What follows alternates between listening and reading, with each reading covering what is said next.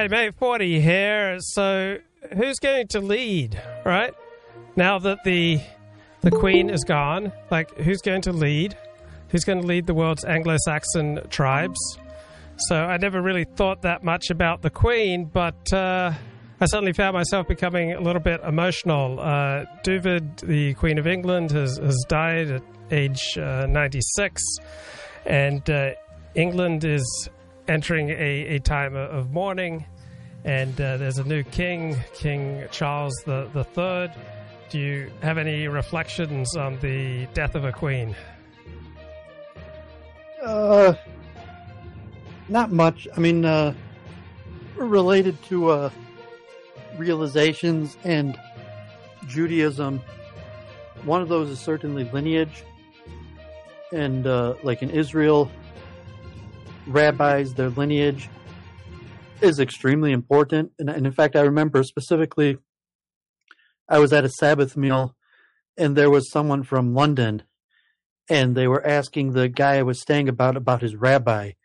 And he asked him, uh, you're like, well, who did he marry and who were his parents and who were his grandparents and, you know, long areas of lineage that, uh, uh, you know, is really pretty valuable. Like as a convert, you know, may, maybe, uh, you know, you feel that, uh, or even it's like a Baal Teshuva, but like most rabbis, uh, you know, some rabbis have Davidic lineage, you know, trace back to King David, uh, but long lineages going back to rabbis, uh, in the Orthodox Jewish community.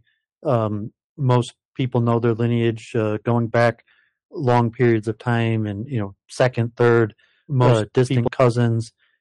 And, uh, you know, so that aspect uh, may be more European based, Ashkenazic or, or, tribal understanding of Judaism.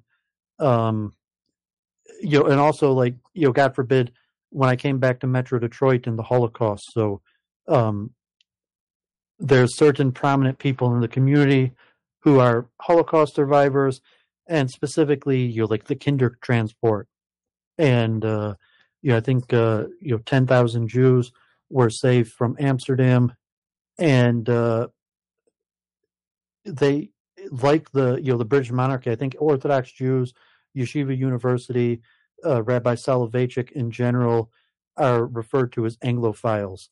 That they you know they really pushed Israel to have the Anglo way of life, and uh, think that the Anglo type civilization is the best civilization.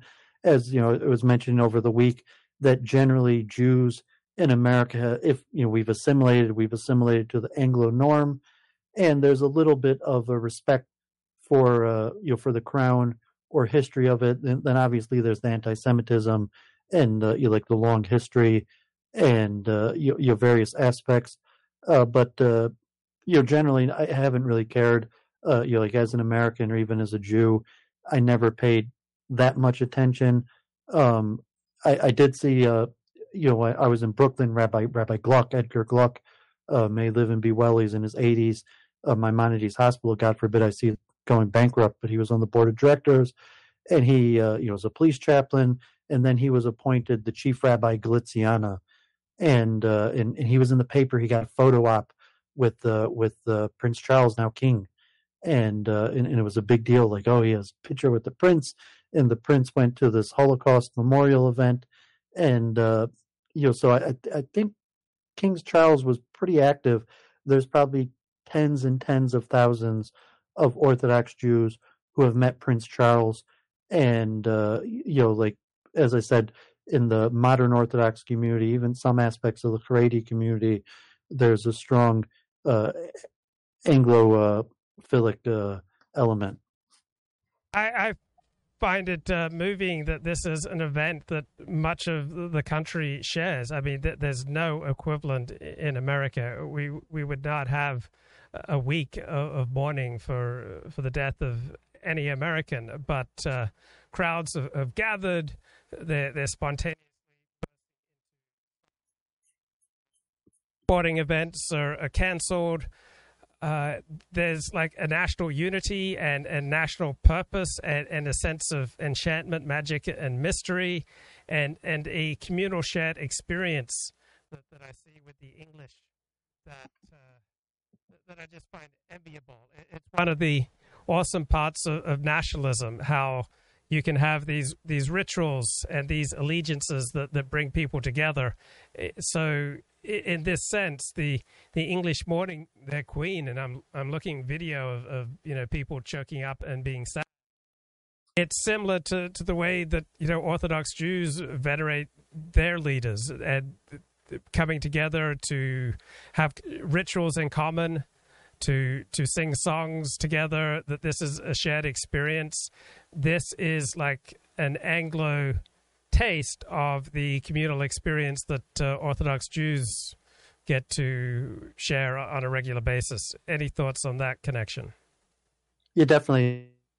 A few times. I'm not sure if it's uh you know uh, issues. You've been having a few of them but uh yeah i mean as an american um you know, we have celebrity culture.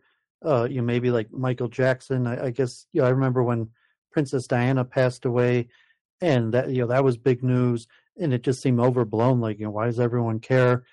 And uh, you know, it, it's a part of nationalism, a part of identity, and then you know, seeing that Jews, especially Orthodox, and then Haredi, uh, and, and probably Hasidic more than any, this extremely strong form of identity and the identity is kind of based on the rabbi, like you know, like the handshaking ceremonies. Um, you know, I never really seen anything like that in my life. Even in uh, the yeshiva in Detroit, even at the Young Israel, it always seems a little bit weird. You know, like everyone lining up to uh, shake the hand of the rabbi or say uh, "Good Sabbath" to the rabbi. You know, the Rosh Yeshiva, and then uh, you know, like by Hasidic rabbis, like I have lined up and shook in the hands of rabbis like thousands of times. It's just what we do. You know, like Sabbath prayer service Friday night, Shalshudas at the Tish. You know, sometimes like multiple times on a Sabbath, and and like even the Young Israel, even the modern Orthodox, you know, like still everyone basically lines up to shake hands, uh, you know, with the rabbi, and there's no comparison in American secular society, and, and even like however bit American I am, I always feel out of place when people are doing it. It's like, oh man, am I really going to line up and uh, shake hands with the rabbi?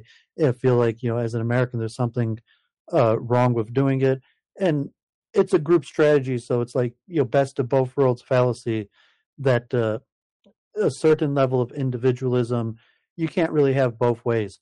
So you know, like as Orthodox Jew, all the eyes on you, all the you know various uh, things you can't get away with uh, because you're Orthodox um, goes together with the benefit of you know strong group identity, and you know however much for the Anglo, obviously England has changed and the demographics are changing, and the royal house is you know probably at one of its weakest points in uh, long long periods of time.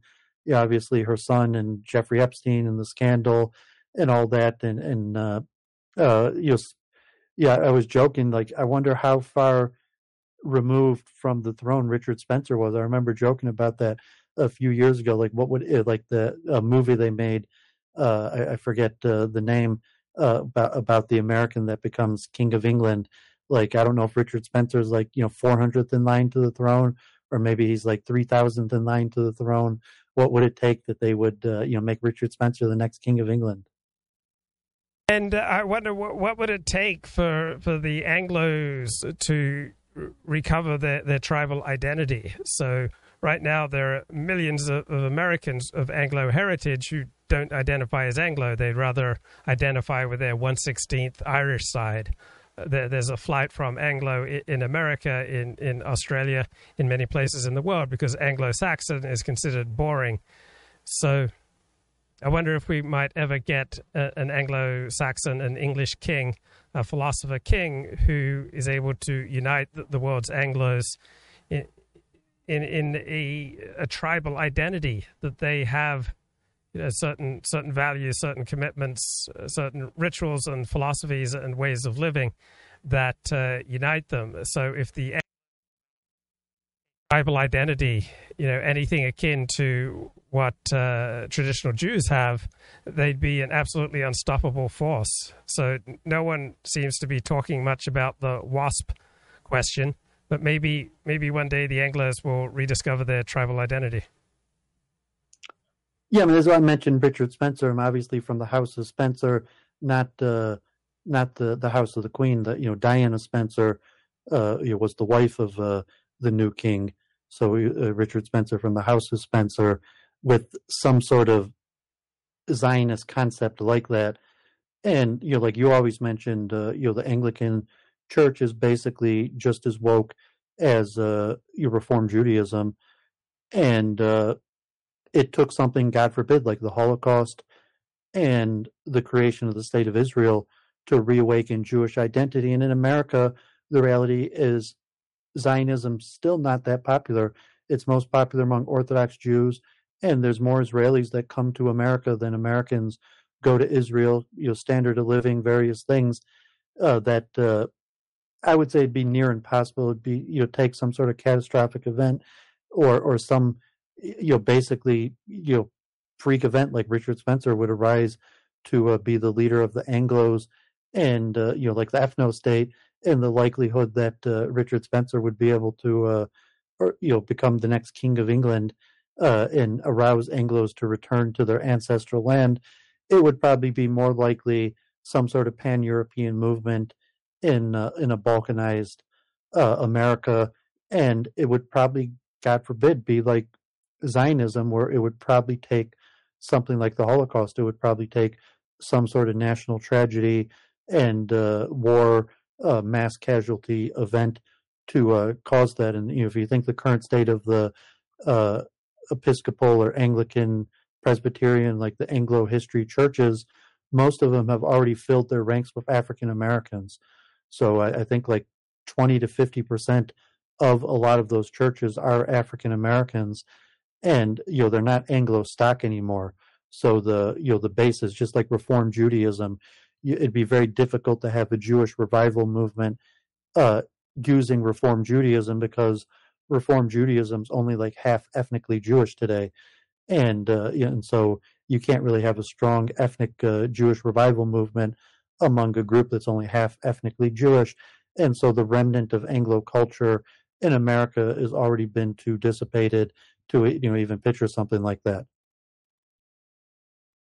Like seventh day adventist you know, like it'd be you know not a mainstream movement like you know you're a seventh day adventist and they're probably more ethnically anglo than the mainstream anglican church. So i mean if you looked at your colony where you grew up in australia uh, of, of just pure blood ratios you're probably you know they're probably still have a higher blood quanta of Anglo identity than uh, you know than the Anglican Church and the Episcopalian or Presbyterian, all the various historical Anglican Church, right? With the with the Seventh Day Adventists, they, they have a very high percentage of, of non-white people, so it's it's not primarily an Anglo movement. So not even them. I mean, it just doesn't exist to have a diaspora Anglo group that maintained a high blood quanta well, uh, in the Anglican Church, you, would find some of that. But uh, I want to play just uh, 15 seconds here from Queen Elizabeth when she was taking over. All, Says, I declare before you all that my whole life, whether it be long or short, shall be devoted to your service and to the service and to the service of our great imperial family to which we all belong. So, one thing that the, the monarchy and, and Britain in general has in common with Orthodox Judaism is a sense of a life of service and a life of obligation. So, kind of the, the American thing is follow your bliss, but the, the British thing is much more uh, follow your obligations. So the, much of the American ideal is that you go inside to you know find out who you are, but in the the English conception of life, you go outside yourself to find out who you are.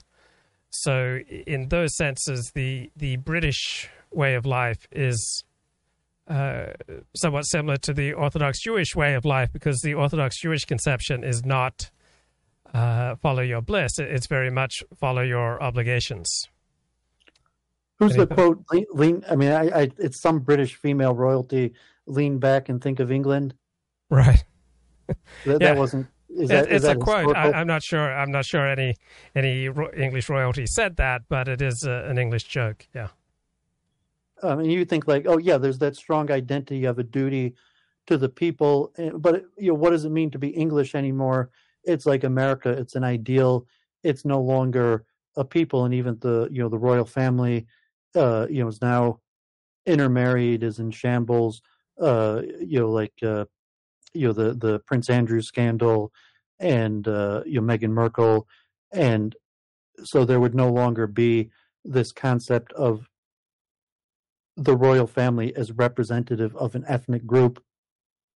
They're representative of an idea or historical force, and that could include and, and does include, you know, large part of people that aren't from that ethnic identity, like you were talking about uh you know, we were talking about converts in Judaism, that uh you, you know, like Israel, the who is a Jew question, and what role the converts make in Judaism. If you look at England and converts to uh, you know Angloism, at this point, uh, you know, twenty percent of the Anglo nation are converts, and uh, probably 30 40 percent of the leadership are converts. So, what does it mean for you know Angloism when so much of the leadership in nation at this point are converts?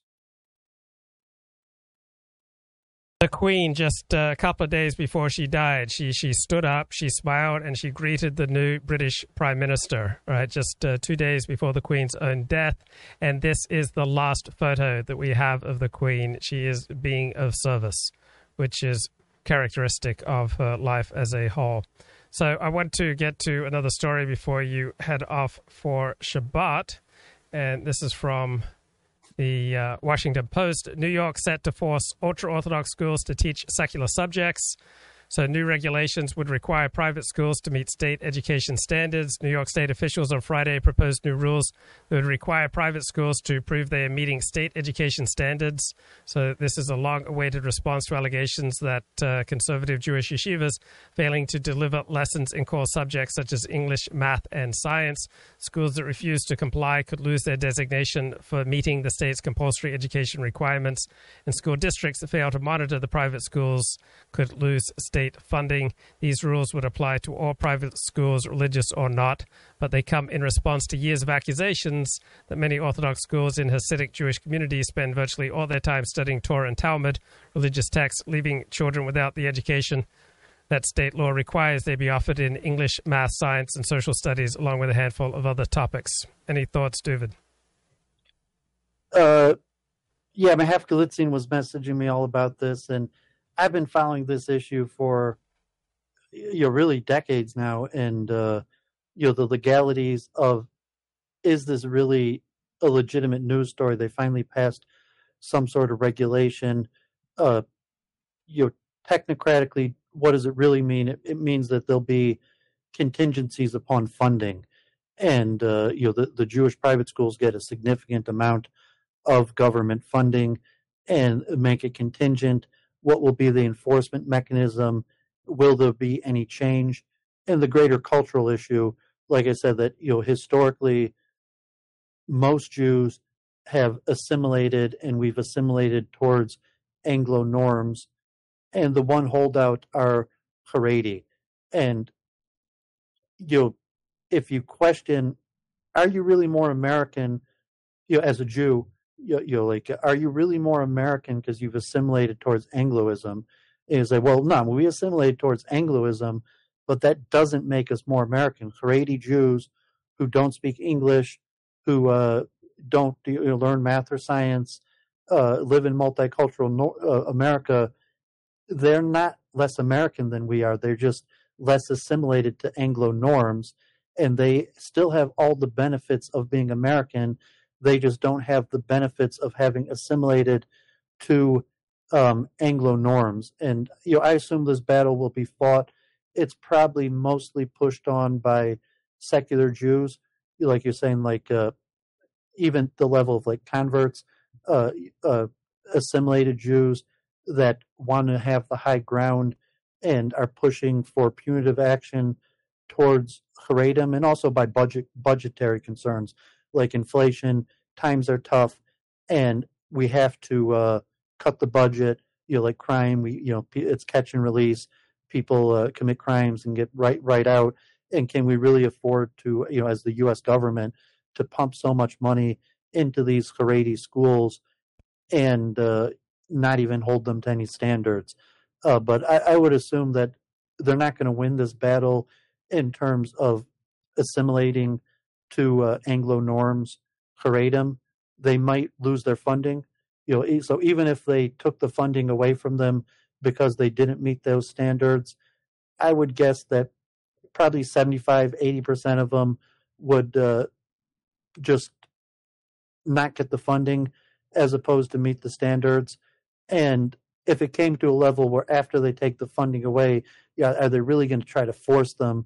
And considering the, the level of education, and uh, you're saying that there's not many white people left in New York City and uh, you know you're looking at the level of quality of education relatively in New York City. Are you really going to push, you know, say like, no, you Haredim must do different? So uh, you know, I think it's being overblown by New York newspapers and the New York newspapers like the New York Times, even the Post, um, the majority Washington Journal are all um, dominated by secular Jews that have uh, you know kind of an anti-orthodox Jewish slant that they've had for years, and think Eric Adams campaigned on protecting the yeshivas. So I mean, like the black vote in terms of New York elections, uh, Jews are very powerful within the city.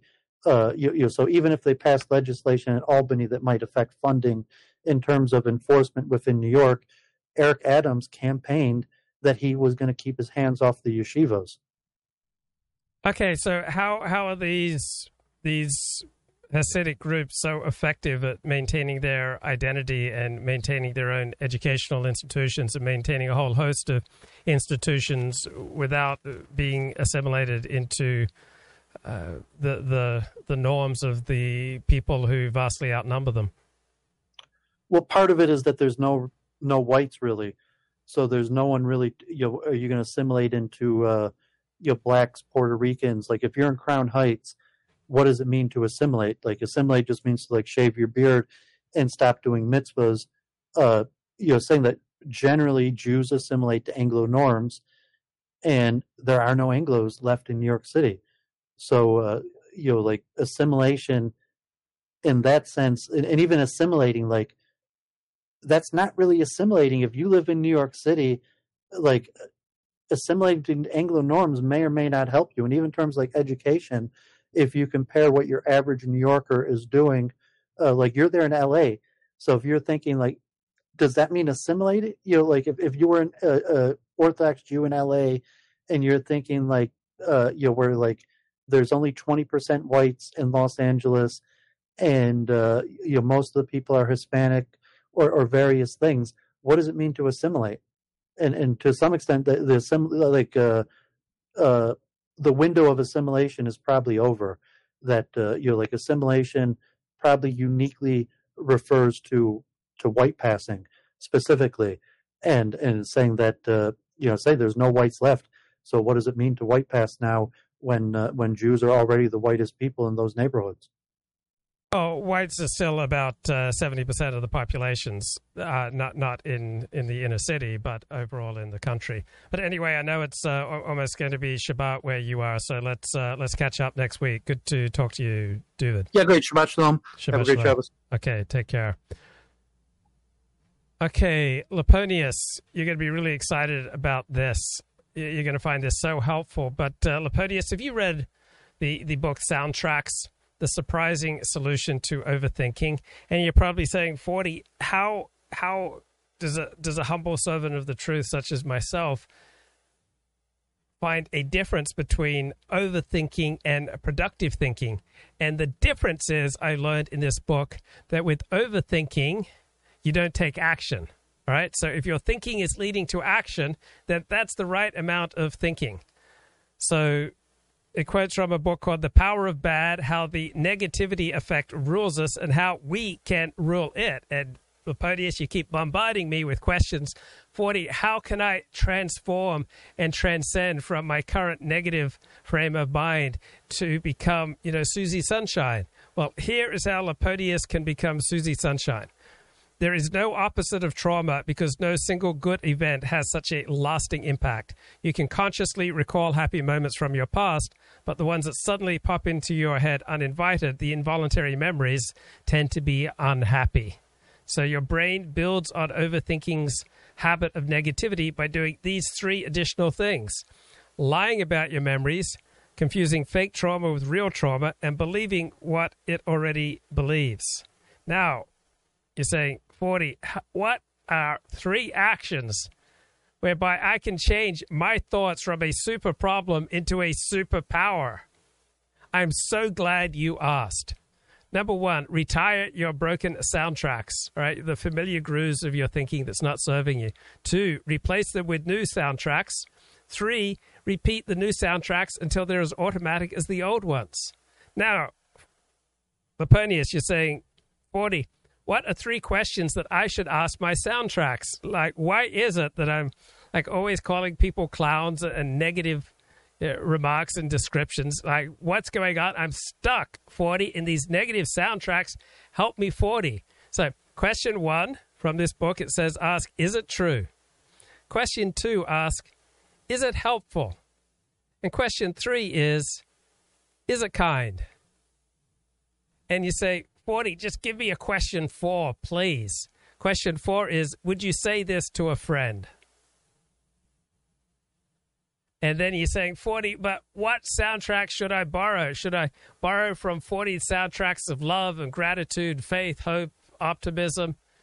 You should borrow all the good soundtracks, Laponius, all the good soundtracks. Yep, you'll become Laponius Sunshine Meridius.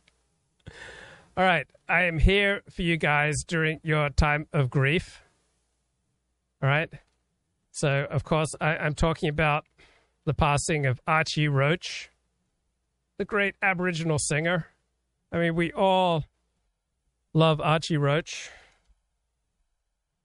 I mean, Archie Roach has provided the soundtrack for my life. I know Archie Roach provided the soundtrack for your life and he just passed yesterday. So feel free to share in the chat where were you when you learned that Archie Roach had died? At age 66, we will not see his like again. I mean, this man lived and sang the Aboriginal blues. Who could forget his classic, Took the Children Away?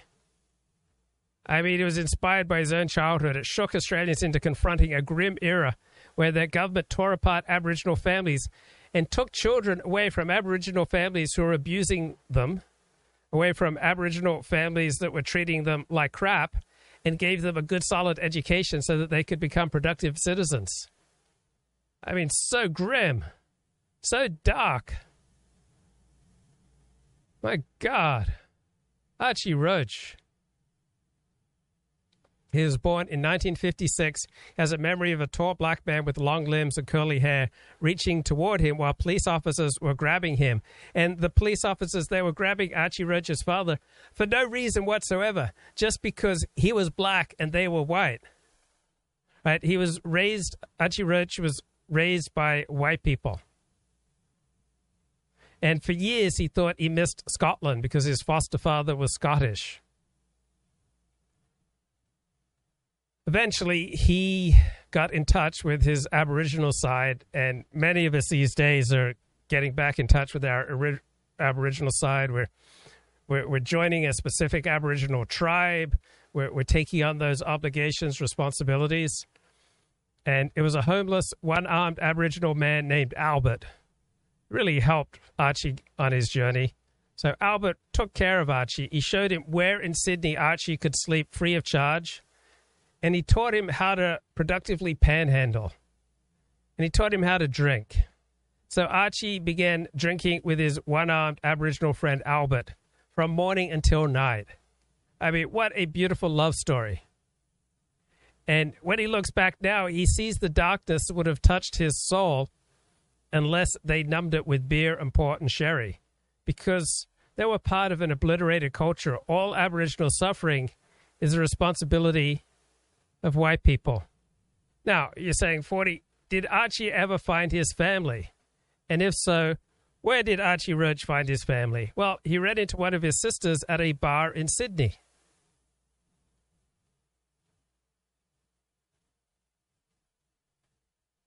And he took up the old profession of his father and brother, and he became a boxer. And he realized in the middle of one bout that he was fighting his own first cousin. He also earned a living by picking grapes and doing metal work now, shockingly, he often lost jobs in a blur of drunkenness. And shockingly, his alcoholic binges induced seizures. During one bender, he tried hanging himself with a belt. He was finally jolted into sobriety and he found work as a health counselor at a rehab center in Melbourne. And he threw himself into writing songs. Who can forget where they were when they first heard Rally Round the Drum? About his old boxing days or his 1997 classic Beggar Man. Have you got to, Bob? Can you give me a job? Hmm. Then open up your eyes. At 15, I left my foster home looking for the people I call my own. But all I found was pain and strife and nothing else but an empty life. I mean, some of some of the most powerful songs ever written. I mean, this this bloke puts Handel's Messiah to shame. Archie Roach, man. We're not, we're not to see, we're not to see his like again. I, I'm so verklempt right now. I, I better just cut to Tucker Carlson. I think I'm just getting way too emotional. I'm, I'm sorry. Appeared in several political polls that nobody in the American media could explain. Donald Trump seemed to be performing exceptionally well among Hispanic voters in Florida. It was bizarre. So bizarre that everyone knew it could not be happening. It was scientifically impossible. If there's one thing that every reporter in America understood, it was that Donald Trump hated Hispanics, like the devil hates holy water. Some believed Trump was planning a national ban on picante sauce. That's how deep and implacable his hatred was. And yet, according to what journalists refer to as the data, actual Hispanics seemed to like Donald Trump. Cognitive dissonance is the term that describes what happened next. How could the numbers show something that couldn't be happening? So the Miami Herald looked into it, and their conclusion was fairly straightforward. Hispanic voters in Florida were mentally ill and also evil. As one Miami Herald columnist put it, quote, Donald Trump's Cuban American followers suffer from Cuban supremacy syndrome. It's an old national ailment of the soul. So that was a diagnosis, something called Cuban supremacy syndrome, a serious but previously unknown medical condition like ADHD or long COVID. Someone had better call a doctor. This could be fatal. But before the medical establishment could intervene to save Hispanic voters from themselves, this ailment spread like the virus it was, first from Florida, then to Texas, and then across the country. By 2020, it was endemic. In the presidential election that year, Donald Trump, the guy who wanted to build a wall, became the first Republican in history to win Zapata County, Texas. Zapata County, Texas is approximately 94% Hispanic. 94%. And he won. For the Democratic Party, this was an emergency. Made worse by the fact that there were no Cubans in Zapata County, Texas. It's pretty much all Mexican Americans. So Cuban supremacy syndrome could not be the cause of it. And that's when a man called Eduardo Gamarra came to the rescue. Now, Gamarra is a blue eyed college professor from Florida who has somehow convinced news organizations that he is, he is the world's authority on what recently arrived poor people from Central America really think. And he had a new diagnosis. Gamarra, NBC News reported, found a quote, casual link between misinformation and disinformation and how Spanish speakers have voted in recent elections. Of course, it was obvious Putin did it, just like Putin caused inflation and monkeypox and that war in Europe. According to Professor Gamarra, Hispanic voters were just too stupid to realize what was going on. They had no idea they were being fooled. They're just too dumb. To Democrats, this explanation made perfect sense. Of course, and they bought it. A survey last month from WPA Intelligence found that more than half of CNN and MSNBC viewers now believe that, quote, disinformation is compelling Hispanic voters to vote Republican. Here's NBC, quote, news.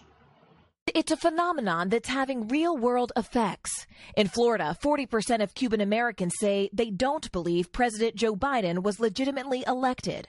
And given that Latinos spend more time on social media than their non Hispanic white counterparts, it's a problem that's not going away. But it's not just happening in Florida. In Texas, Democratic strategists are sounding the alarm about a wave of misinformation aimed at Latinos heading into 2022. Did you hear that? Democratic strategists are sounding the alarm that Latinos spend so much time staring glassy eyed at their phones that they now have questions about the fairness of the last election. Huh. How to fix this? Obviously, we're going to need a lot more censorship to keep this disinformation away from all those gullible Latinos. Someone get Mark Zuckerberg on the phone immediately. It's hilarious. The bad news about the Democratic Party, obviously, is that it has become authoritarian. The good news is it remains ridiculous. These are people who believe their own improbable propaganda. So that's not the real explanation. So, what is the answer? Why exactly are Hispanic voters moving to? Okay, let's uh, go to Elliot Blatt. Uh, Mr. Blatt, how, how are you, sir? Good, doing well, Luke. I'm in the car though, so be be advised. That's a very American place to be, mate. Yeah, it feels good. I feel American. I feel feel you know bonded with my country when I'm in the car, bro. At at, at a stoplight, no less. Still feels good. Beautiful, beautiful. So, um, so I, I did. I tuned in late, so I didn't catch the opening. So I don't know if there's a burning issue of the day or not. Well, I, I don't want to step on, on your insights. You're about to talk about what's going on in the Donbass. uh, what happened in the Donbass? I don't know, mate. I, am just so verklempt. I'm just so emotional about the passing of my queen that uh, it's hard for me to think straight. How are you holding up over the I'm passing right. of Queen Elizabeth? Yeah, it's very funny. I uh, I never had any feelings one way or the other about the British royalty, but a lot of people really uh, it seems to resonate with a lot of people, and I, I never quite understood why. Um, uh, how about you? Did you? I never, I never had any strong feelings about it. I mean, in general, all things being equal, I think traditions are good. All right, I- Yeah. I'm not wedded to them. Uh, so if, if something better comes along, you know, I'm open to it. But generally speaking, I think traditions are good, rituals are good, and traditions and rituals that bring people together and create a shared experience and therefore a shared energy and, and a sense of identity. Uh, that these things are wonderful. And so seeing England coming together in mourning and in in prayer and in ritual and in song and, and having a shared experience, I'm I think that's amazing. I'm jealous of that because it would be so much harder to have anything like that as an American. Yeah, I remember talking to a Japanese guy, and he was trying. He was trying to explain what the emperor meant in Japan, Yeah. and he said it's like the entire personality of the emperor sort of fills the country, and it sort of represents the ideal of what it means to be Japanese, and so um, this was during the Clinton years, and he was trying to say, you know, he was trying to compare the emperor to Clinton, and it was different. Like uh, there's a certain spiritual connection um, that people have with a monarch that that I, you know, I was never inculcated with. So it was very hard for me to understand. Yeah, I mean, I, I've never thought much about the, the monarchy, though. Watching The Crown on, on Netflix, I, I find very moving just the portrayal of, of the life of service of, of these people. I, I, I find mo- moving, and I'm not like terribly devoted to monarchy, but uh, it does seem to serve serve a useful purpose for, for many nations, for many individuals, for, for many societies. And it, it's not like we suffer from an excess of magic and enchantment and uh, uh, of the transcendent. So yeah, this is a taste of an enchanted life for people. Yeah, I mean, she's been queen from before I was born. I mean, the the length of that reign is uh, amazing. Um, uh, and you know, So now we have king. We have a King Charles. Or King, is it King George or King Charles? King Charles III, long may he reign over us. Oh, okay. So, um, I wonder if that makes a difference psychologically having a male monarch versus a female monarch. I Uh, think, uh, yeah. you think it's going to be like a more ballsy kind of monarchy now, or Well, he, he Uh, he definitely has a lot more opinions. So the, the Queen kept virtually all her opinions to herself. Uh, King Charles III has very strong opinions about hundreds of things. Like he hates brutal modern, modern architecture, for example. So I, I agree with him on- on that. Yeah. Well, you know what I learned uh, yesterday is like theoretically, the monarch can dissolve parliament at any if if he wants to, autocratically, even today. Now, that's not done, but theoretically, that is a power that a monarch, that the British monarch has. And his aware of this? representative can dissolve the parliament in, in Australia, and that was actually done in 1975. The government couldn't pass a budget, so the the opposition wouldn't vote for the, to pass the budget, and so the nation was spiraling into an unprecedented crisis. And for the first time and only time in, in Australian history, the Queen's representative, who I think is called the Governor General, Sir John Kerr, he dissolved the parliament and turned over the government of the country to the opposition on the basis that they would immediately call for new elections and that they would only be a that they would pass the budget and then dissolve the parliament to go into elections and so the the queen's representative yeah she did she did force new elections in australia in 1975 Wow, that's interesting. So, um, yeah, so it could be a pivotal moment for all we know. This could be like, uh, you know, the butterfly flaps its wings and one thing leads to another and giant changes take place. We don't know. Right, right. And uh, I mean, I just found it so moving just seeing thousands of English people connected by a common experience, spontaneously joining in, in common songs. Uh, it, but that, that idea that people can go out onto the streets and experience something together, and Americans have substituted for the monarchy celebrityhood.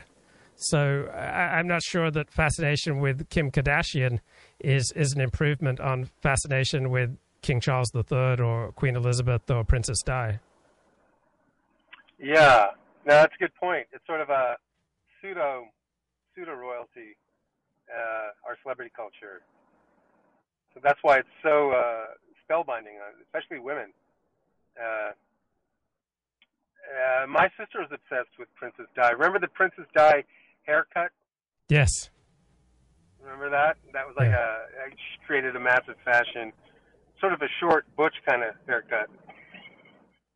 Have Have you watched uh, many British films or TV series, particularly dramas? Uh, I watched. Um, was it upstairs, downstairs? The one about living, Yes. like the, the help living in the basement. Yeah. All the intrigue that went on. Yeah, I found it fascinating. Uh, and I, of course, I watched Yes Minister, but that's really not about monarchy. That's more about the deep state. But uh, yeah, it is an interesting genre. Um, but I haven't watched a tremendous amount of it. But uh, one thing that strikes me whenever I watch British drama is the quality of obligation in, in England. It, it's just unlike uh, what goes on in America. In America, you follow your own bliss. You know, you do your own thing. But England is a society still that revolves much more around obligation, and it's not revolving around self fulfillment. So, what self fulfillment is to Americans, obligation seems to to be the the quality that, that drives the Brits. So for, for Americans, you know, repression is something you're supposed to transcend to self actualize. The, the Brits don't really talk about self actualization. They talk about you know recognizing your your obligations. Yeah, that's true. Um, wonder why? How is it? You know, why did we break from that? You know, I mean, um, we were founded. Well, I guess you know, there were a lot of different colonial powers in America. You know, it wasn't merely the British. There's the Dutch, the French, Spanish on the West Coast. So it's not like we're a purely English.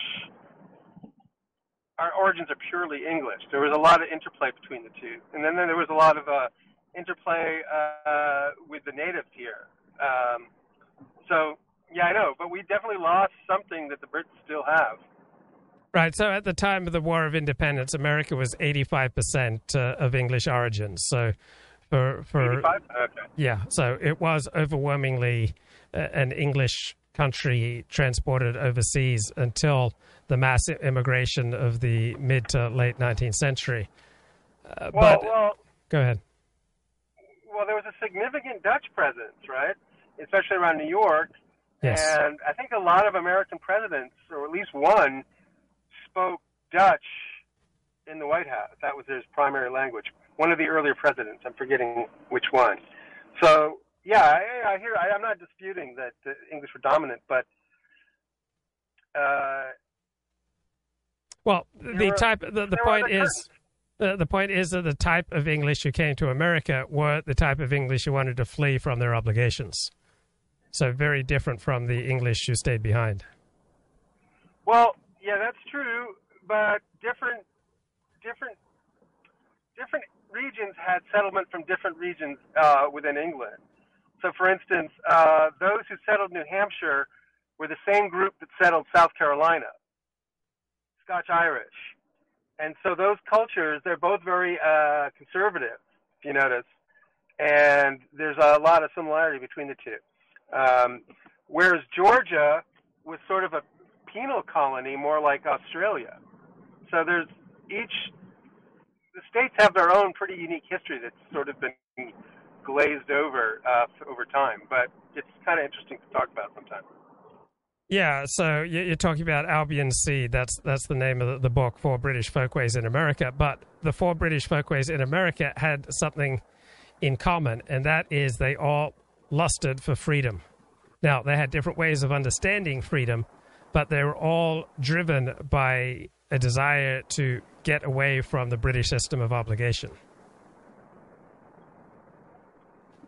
Well, but I, I think, all right, some wanted economic freedom, others wanted religious freedom, but they were there was no room, and they were talented people, but there was no room in their society within England, and so they they were sort of put in roles that were sort of beneath their capability. That was my understanding.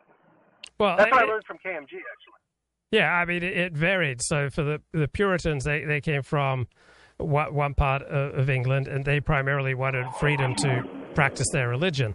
And then the, the Cavaliers, the the the upper classes, the aristocrats who developed Virginia, they wanted you know freedom to establish their own prestige. Uh, feeling stifled back back home in England, and then the Scots Irish wanted to get away from the the stifling hand of uh, the the English government, and then the Quakers wanted uh, freedom to develop their, their own system. So those are the the four, and so they all had different understandings of freedom. But what did drive them all was a desire for, for freedom. So you had East Anglia to Massachusetts. You had the Yeah. s- south of England to Virginia, so the, the Cavaliers and the indentured servants, uh, the gentry creating southern plantation culture. You had the North Midlands to the Delaware Valley, meaning the Quakers, and then you had the borderlands, the Scots Irish to the backcountry. Yeah, yeah. So uh, we sort of got off on a tangent here, but uh, it's all very interesting. Um, but uh, you know, I, I used to. Um, uh, the well, it's another tangent, so I'll, another day. I don't want to take us too far afield. No, go ahead, go ahead. What, what's the other tangent? Do it. Well, well, it was about like how the uh, so the natives, of, the Native Americans of New England, they they got on pretty well with the English for like 100, 150 years, right? In the in the earliest days, and then they find they they they the reason that they grew apart basically because um, the natives would do cattle rustling. So the, the the English had settled agriculture, so they had fenced in cattle, and the natives would poach the cattle, and this just became an um, you know growing sense of friction. uh, between the two, and they finally couldn't resolve this uh, amicably, and then they started uh, raiding each other. And so, um, but at the same time, there was different tribes uh, within the Native Americans, and some were very aggressive. And so the aggressed upon made alliances with the English to fight off the Pequots. The Pequots were the uh, really aggressive tribe, and they're the tribe that actually has uh, Foxwoods Casino in Connecticut. Um, and uh, so it wasn't as simple. It wasn't a simple story as the English sort of overriding, you know, over, uh, you know, rolling over the natives uh, as your sort of modern wokester would present the story. It was it was a story that had a lot of nuance and intricacies that um, are you know interesting and thought provoking. Yeah, well, one way of summing up the the English versus the native uh, story is that uh, proximity and diversity lead to tragedy. So it wasn't like they, they got along for 150 years. They were always slaughtering each other with with periods of of peace. But uh, the the Native Americans didn't enjoy the growing English presence, and as the English you know, grew and established settlements, the the natives would periodically try to wipe them out, which would then lead to the English wiping them out, and so you've got two you know incompatible peoples constantly at each other's necks until one people triumphs over the other people. Uh, yes, that's ultimately what did happen. But there was there was a there was a certain amount of reciprocity between the two because the English had goods that were very interesting uh, and useful to the natives, and the natives had a lot of skill and knowledge about the local terrain, and uh, uh, there was actually we're going too far afield, but there was some like mutual benefit between the two for a while there. Um, yeah, different peoples have different gifts, and so the Indians were really good at tracking, and the English were really good at making manufactured goods. Yeah, well, you know, uh, when the English arrived uh, in Massachusetts, the Puritans arrived. There had been, there had just been a giant um, uh, uh, a pandemic of some kind that wiped out like a giant portion of the natives, and so who there was only like 10% of what were uh, of the natives that that uh, remained from what had been before. Like tons of people had died through a pandemic immediately prior to the arrival of the English, which was sort of a uh, interesting thing. So you know, the, English always get the rap for like introducing uh, foreign, uh, you know, uh, infections that the natives had no defenses against, but um, well, the English said, "Look, here's a vaccine. Like, take the vaccine, get vaxed." But the right. the Indians were listening to disinformation. Right. They were listening to QAnon. Yeah. Uh, and the powwows and everything like that. Well, social media. They were listening to disinformation on social media, mate. And and yeah. they were showing the peer reviewed academic studies with the, the benefits of getting vaccinated, but they preferred to believe disinformation, which is so sad. Sometimes, and sometimes they would get vaccinated, these natives, and they would still get the disease, yet they'd still believe in the vaccination. They were just crazy people, Luke. Crazy. Crazy. We're going into uncomfortable territory, Luke. so I'm coming home from my uh, my little warehouse, Luke. I have a little warehouse now. Oh, beautiful! Are you moving up in the world, bro?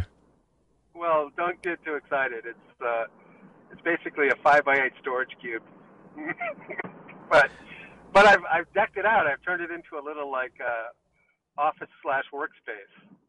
I'm really stoked. It's like I have a giant sense of accomplishment right now. You should, man. That's great. Hey, did you know that? My... You know, I... Go ahead. No, no, go ahead.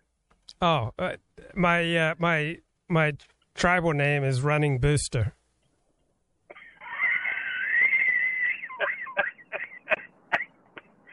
really? Yeah, yeah that's what that's what they named me. Uh, my my tribal name is Pureblood. Beautiful. Well, no, that sounds racist. Uh, true, it does. But you know, all people are racist. Yeah. All people are skeptical of out groups. strange, strange groups. Yeah. Um, pretty distressing news here. Just came in. Glib uh, Yeshiva University does not have to recognize the LGBTQ student group for now. Supreme Court Justice Sonia Sotomayor, who's on the left, but she made that ruling tonight. So Yeshiva University is not obliged to recognize a Pride Alliance LGBTQ student club. Uh, the su- the suffering. Hmm. How those people are are pressed, Luke. Right. First it's monkeypox, and now and now this. Hey, h- how do you like the monkeypox czar? Pretty impressive man. what a character! Yeah, just just you know he just you know he emanates science, Yeah. doesn't it? You look at him, and you just think that is a serious scientific individual who doesn't do nothing wrong. You know, just plays straight down the middle. Just the, uh, the essence of sobriety. So here, was one tweet from the Daily Caller. Meet Joe Biden's monkeypox czar, a progressive radical gay doctor who performs HIV screenings in sex clubs and gives meningitis shots in drag. Now he's in the White House.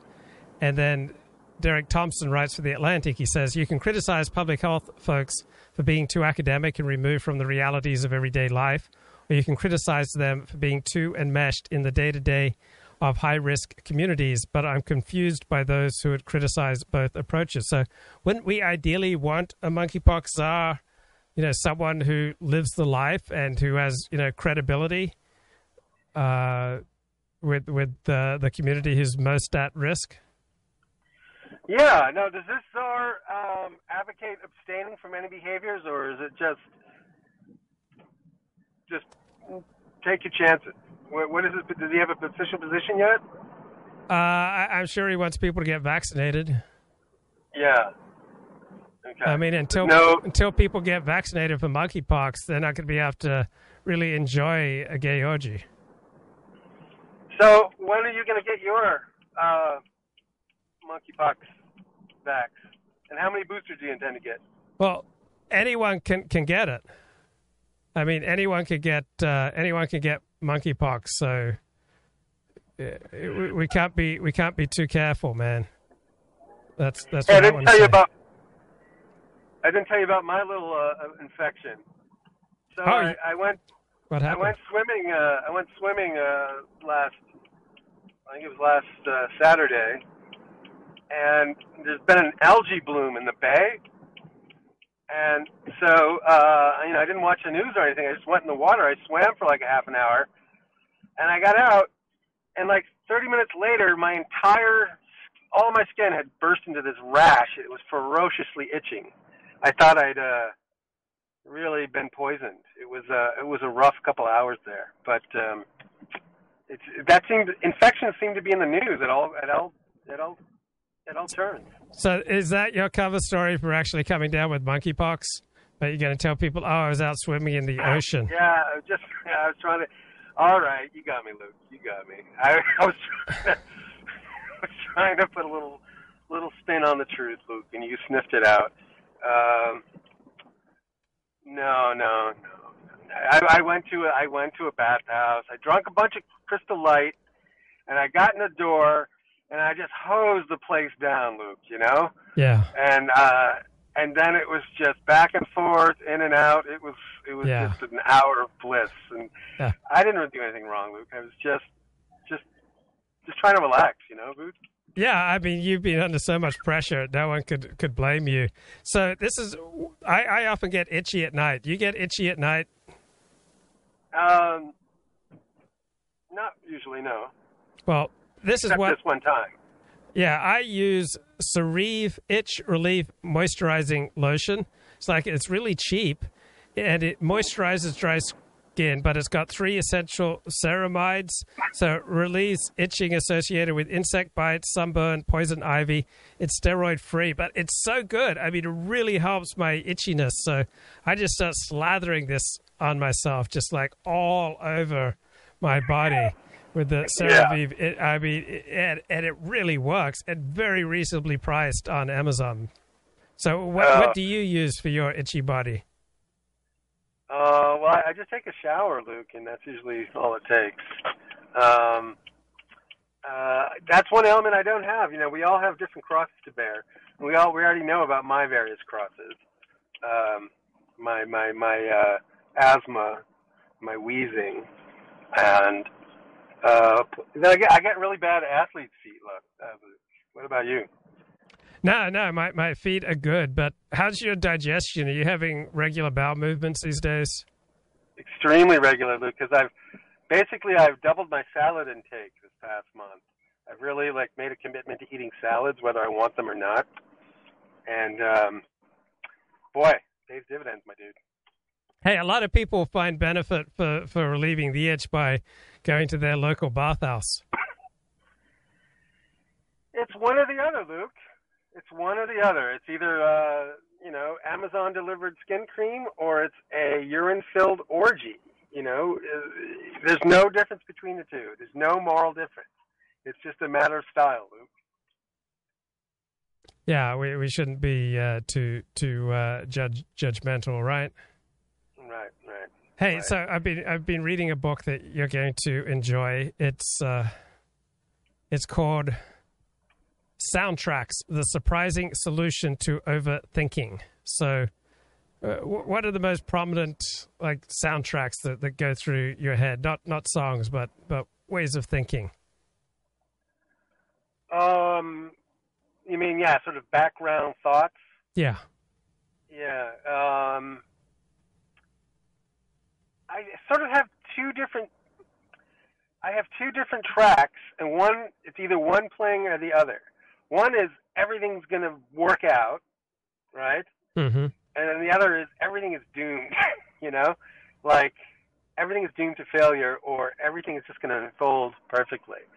So, uh, at any given moment, one of those tracks is running. Okay, so here are the three actions to change your thoughts from a super problem into a super power. One, retire your broken soundtracks so that we're doomed. We, we can retire that. We can replace them with new ones. And three, we repeat the new ones until they're as automatic as the old ones. So this is kind of like NLP kind of stuff. Mm, it's not NLP. It's uh, it's, it's a book. It just came out. Soundtracks: The Surprising Solution to Overthinking. So, overthinking is thinking that doesn't lead to action. So, if you think and Right. then you act, that's not overthinking. But if you're thinking yourself into passivity, that's overthinking. Well, all right, that's a, a good point. Cause all right, so that that's very consonant with my recent experience. So you know, I've told you about the problem with my apartment filled with that guy's shit, and uh, all, just all of this sort of uh, all these burdens that had been accumulating that I hadn't been able to deal with because they were so overwhelming.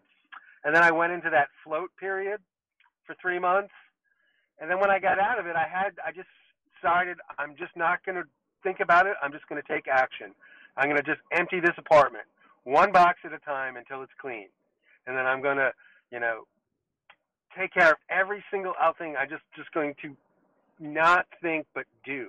You know, Yeah. and it's really been great, Luke, because I've made these giant strides. So now I sort of I, my default uh, behavior now is just to do something and not dwell. You know. Wow, now you're becoming like fun. Ricardo. You're becoming like Ricardo, man. What's Ricardo been doing, bro?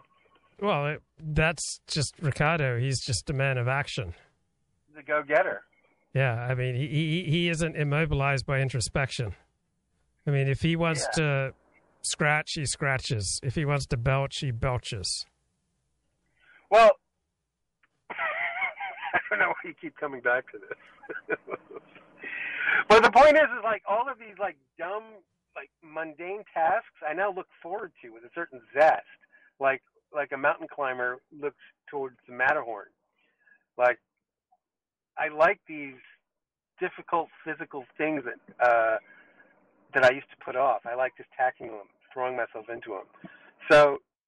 Um, I hear you what you're saying about the soundtracks because we do have control, and a lot Of, stagnation sort of lets the soundtracks take over. But if you're taking action, uh, they just stop.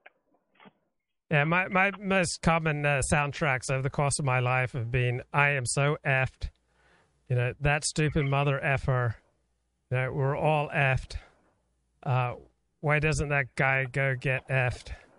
Um, so th- those those are the soundtracks that have littered my life. But here are three questions that we should ask our soundtracks. Question one: Is it true? Question two: Is it helpful? And question three: Is it kind? I think those are. Some- Uh, I think I think you're transporting. Isn't that from something else? it's from a book, bro. That's Is like it a true? Is it helpful? no. Is It's it like a religion. Yeah, but uh, oh, by the way, I heard something about the founder of AA. Did you? Uh, I forgot his name. Bill Wilson. You can tell me if this is true. Bill Wilson. He's from Vermont, right? Yes. Is he from? Okay. So the guy told me that on his deathbed, uh, Bill Wilson, all he would do is scream at his uh, his rel- relatives to bring him some booze. Yeah, I think so. I mean, he, he was. Have you heard that? Is that true? Yeah, I mean, I've heard it. I don't know if it's true or not, but it wouldn't surprise me that uh, people will scream things out on their deathbed. Yeah. So he he uh, he never quite that addiction never quite left his uh, left his cells. You know. Mm, That's no, the we don't, with we don't know if he was out of his mind. I mean, when when someone's you know on, on their deathbed, I, I'm not sure you know how, how many you know deep and meaningful conclusions we, we can reach from you know someone who's hallucinating. Or what's that called when you're when you're you know out of your mind? Hallucinating. Uh, um, hallu- uh, delusional, delirious. yeah, yeah. If you're delirious, Yeah. Uh, well, supposedly when you, you go through all of you, your repressed memories, you know, you let go of them and you sort of start reliving things from your past. And I think booze must have been a big part of his past, and he was just sort of reliving it as he was letting go of it. Anyway. Yeah, if it's uh, if it's true, and it may well be, it wouldn't be shocking. So here are fifty. Well, I heard that Go ahead. That's the that, that's the standard that you're supposed to use when thinking about saying something. Is it true? Is it helpful? Is it kind?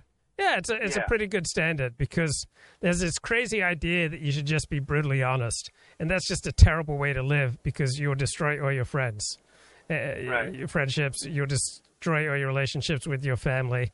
So, be brutally honest in a kind fashion, right? You, you, Yeah. have to you have to think of the consequences of what you say, and it takes a little bit of effort to say things honestly that other people can hear. But you can usually pull it off. It just takes more effort than than a careless expression. Yeah, for sure. Uh, can you hear the car as I'm driving? How is the audio quality? No, it sounds fine. Okay. Technology is amazing. It's amazing how how uh, I, I was just thinking that I've really come to like this internet style of living that's sort of evolved. it seems like uh, my days are just packed with so much richness and interesting things. So, you know, I'm driving home, but I'm also having a conversation at the same time. You know, I'm I'm doing I'm living twice as much life as I used to live. Yeah, you're a thought leader. I- wouldn't go that far, but I'm just, you know. Do you remember the days of the uh, rotary telephone, Luke? Remember those days? Yes. You would miss calls, and then Yes. you'd have an answering machine with a cassette tape, and you'd play it back, and sometimes it'd be garbled, and all of that stuff. No more. and then, then immediately you become used to this. You now, you you, and now we have we have technology that you couldn't imagine uh, back then, and now you can't go a day without it. I'm parking now, Luke. It's exciting, isn't it? Thank you. Ah, well, anyway. Okay, brother. Good. I, I don't All right, want I'm to gonna, I'm disturb gonna your have to part. unpack now. Okay, right, man. Peace. Talk to you later. Shabbat shalom. All Sure, right, sure, bye. later. Okay, take care. Okay, uh, interesting article here in the Washington Post that uh, Jewish yeshivas are going to This be news forced story was written by Laura Meckler. To abide by New York set to force ultra-Orthodox schools to teach secular subjects. New regulations, if approved by Board of Regents, would require private schools to meet state education standards. New York state officials on Friday proposed new rules that would require private schools to prove they are meeting state education standards, a long-awaited response to allegations that ultra-conservative Jewish yeshivas are failing to deliver lessons in core subjects such as English, math and science. Schools that refuse to comply could lose their designation for meeting the state's compulsory education requirements. Right. So, with many of these Hasidic schools, people graduate without knowing how to effectively uh, read English, write English, and just be a, a modern citizen. So, people lack education. They have limited ability to support themselves and the 10 children that they usually have. So, they depend on welfare. And uh, the rest of us have to, to pick up that, that burden. So, I'm on the side of the state demanding minimal levels of secular education, even in the most religious of schools. And school districts that fail to monitor the private schools in their boundaries could lose state funding, officials said. The rules apply to all private schools, religious and not, but they come in response to years of accusations that many ultra-Orthodox schools in Hasidic Jewish communities spend virtually all of their time studying Torah and Talmud, religious texts, leaving children without the education that state law requires they be offered in English, math, science, and social studies, along with a handful of other topics. State officials said they expect schools and local districts to work together to demonstrate schools are meeting the required benchmarks. That may prove optimistic, given the yeshiva's contention that the entire oversight process is invalid and their resistance to past investigations and questioning. The new regulations, which are expected to be approved next week by the State Board of Regents, set up a fresh test of religious liberty in schooling, and people on both sides of the debate predicted the dispute will be appealed in court, possibly to the highest levels. They come at a time when a more conservative Supreme Court has recognized broad religious freedom rights. Backers of the new rules say they represent important protections for children. Tens of thousands of children have been, and continue to be, denied a basic education, said Naftali Moster, who attended a Hasidic yeshiva in Brooklyn as a child. Frustrated by the substandard education he said he received, in 2012 he founded the group Young Advocates for Fair Education, or YAFFED, to press for investigations and enforcement. Right. So I would side with this guy. Tens of thousands of people are being raised essentially to be moochers. To the right, they definitely are. The latest Fox News polling shows that 72% of Hispanic voters are not satisfied with the direction that Democrats are taking in the United States. Why? Why is that? What problem do Latino voters have with the Democratic Party? Well, the answer might be as obvious as it seems. They just don't like what we've got now. It is entirely possible that, like all normal people, Hispanic voters have come to despise the entitled urban liberals who run everything. And why wouldn't they despise them? Those people are absurd. Not a single word they utter is sincere, ever, and everything they touch turns to filth.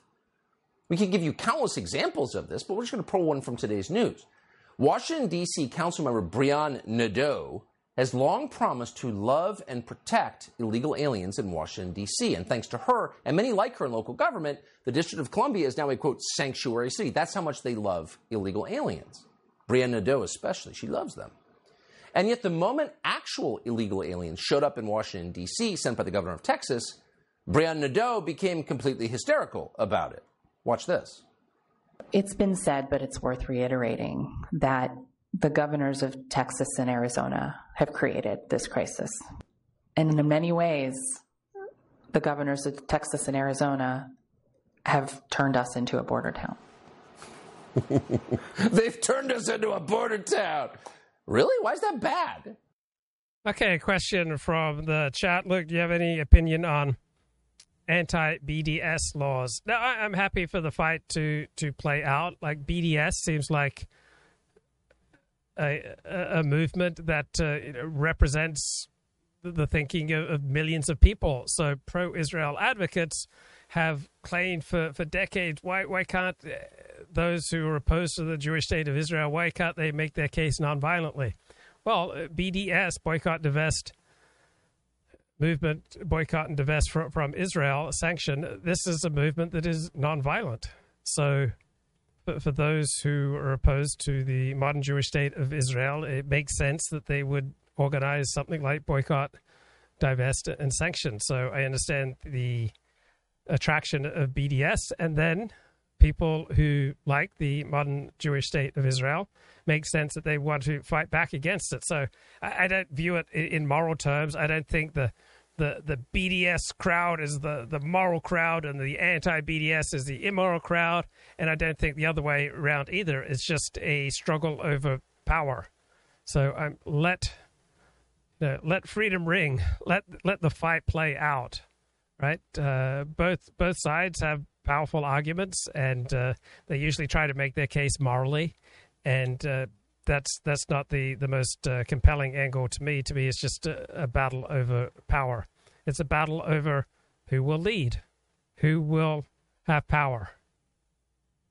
Look, do you have any interest in the fate of Ron Jeremy? Uh, mild interest, not uh, doesn't seem like a terribly important story to me. Oh, Mercedes says I went to my first AA meeting this week. So, congratulations. It's an opportunity to bond with other people, to share stories with other people. It's very powerful when you can get in a room and share things that you can't normally share with other people and hear other people's stories that connect with your own story in some ways. So, creating a space where you can share, where you can connect with people over a common problem, and most importantly, bond over a common solution and have a home away from home. So, I, I did see the downside in making new friends, developing a new community, uh, learning from other people. Uh, 12 step programs frequently offer a very healthy way of life. Now, 12 step programs also contain a lot of creeps. And so you can't just let your guard down and you know let everyone you meet in a meeting into your life. You still have to use discretion in who you allow into your life. So just because you met them at a 12 step meeting doesn't mean that they are truly on the path of recovery or that you want them in, in your life. What's wrong with border towns? Weren't you just telling us, Brianna Nadeau, how great border towns are? So much diversity, so much strength. But as it turns out, and this probably won't shock you, Brianna Nadeau didn't mean any of it. Brianna Nadeau doesn't want illegal aliens in her neighborhood any more than the overwhelmingly Hispanic voters of Zapata County, Texas want them in theirs. So what would that make Brianna Nadeau? Well, a disgusting little hypocrite. You knew that already. A lot of Hispanic voters are learning it now. So there's that, the basic repulsiveness of Democratic Party leaders, by the way, nearly all of whom are openly hostile to the historic Christianity of Latin America that a lot of immigrants still believe in. But then there's also crime. Crime's the big one. It seems likely that more than any other issue, crime, the increase in crime in the United States, is moving Hispanic voters to the right. They see, as we all see, liberals aggressively encouraging crime. Crime destroys their neighborhoods. Crime destroys the lives of the weakest. And these voters, like all voters, watched Nancy Pelosi called M- call MS-13 "children of God." At the same moment that MSNBC, MS-13 rather, members were hacking Salvadoran immigrants to death with machetes. Do you remember when Pelosi said that? Here it is. We're all God's children.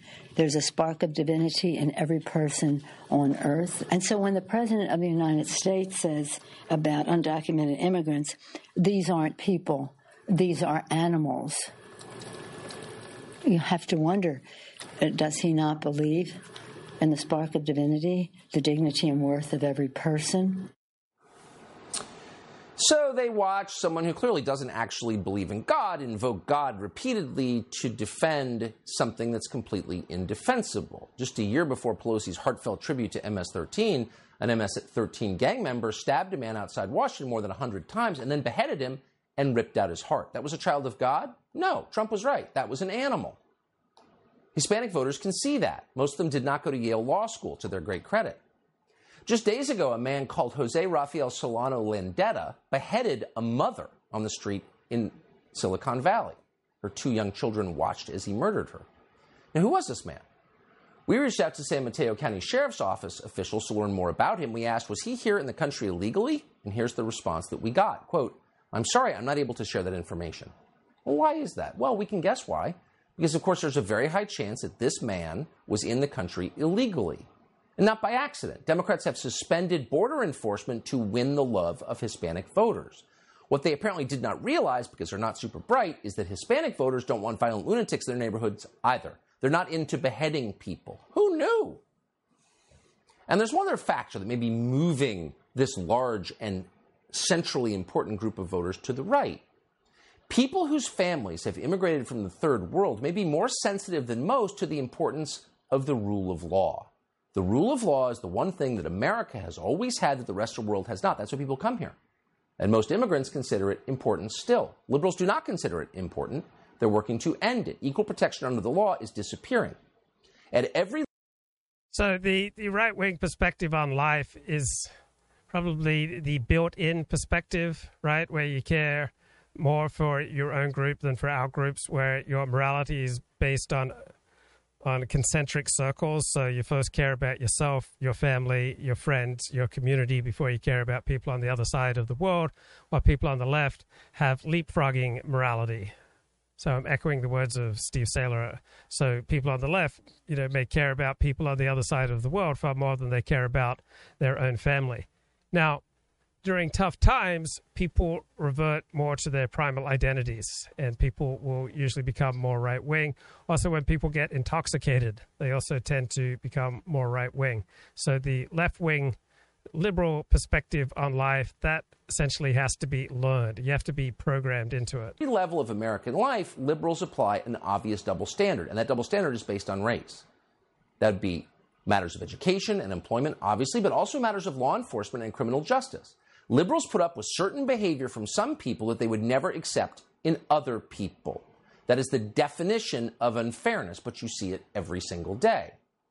Remember the arrest of that Dominican bodega owner in New York? The guy was violently assaulted by a man whose girlfriend tried to rob the store. The bodega owner tried to defend himself, and he stabbed his attacker, as most people would. Authorities in New York charged that man with murder and sent him to jail. And everyone could tell this was a double standard. Would an elderly black bodega owner have been arrested for stabbing a Dominican attacker? Obviously not. No one said it, but everyone saw it. And everyone understood the unfairness of that, including Hispanic voters. Why would they like it? If they wanted to live in a deeply unfair society, they would have stayed in the countries their ancestors came from. But they came here because it's a fair society. That's the main appeal of America. Not a robust economy, but the fact that we're all equal under the law. That's the one thing other countries don't have, and we do or did. So there's a double standard, and everyone sees it. And it's not just the level of bodega owners, it goes to the very top of the Democratic Party, to its top candidates. In South Carolina, for example, Democrats have nominated a Senate candidate, U.S. Senate, called Krystle Matthews. Krystle Matthews was caught on tape recently by James O'Keefe's group, Project Veritas, openly advocating for punishing people because they're the wrong skin color. Not exaggerating it. Here's the tape. My district is heavily Republican and it's heavily white. Wow. I'm not a stranger to white people. I'm from a mostly white town. Yeah. And let me tell you one thing. You gotta know who leads everyone. Like, yeah. You, you, gotta treat them like Like, I mean, yeah. that's the only way yeah. they respect you. Gotta hurt white people or they won't respect you. She said that. That video is real. And yet somehow no one seems to have noticed. Krystle Matthews is not on the front page of the New York Times this morning. There was no Justice Department investigation into her. That's weird. And everyone knows it's weird. But it's hardly the only shocking news story that's not being covered as a news story. Also missing from mainstream coverage is this video from Memphis of a young criminal promising to murder white people because of their skin color. He already shot a white old man. I'm gonna shoot a white old lady. While grandkids in the car. So that video was recorded just a day after the rampage, the murder rampage in the same city, Memphis, committed by a felon called Ezekiel Kelly. Ezekiel Kelly, like so many people who've committed murder recently, was let out of jail early. But no one in charge in the Democratic Party in Memphis seemed bothered by that. In fact, while he was killing people, a state representative in Tennessee, a Democrat called Antonio Parkinson, complained that the real problem was police might hurt Ezekiel Kelly. That was his main concern. Quote, This is unbelievable. Ezekiel Kelly will probably be killed tonight at the hands of police. We are losing our children, he wrote. Really? That's your concern? So, in all three of these stories we've just reminded you of the bodega owner in New York, Krystle Matthews in South Carolina, the anti white violence in Memphis no one's noticing.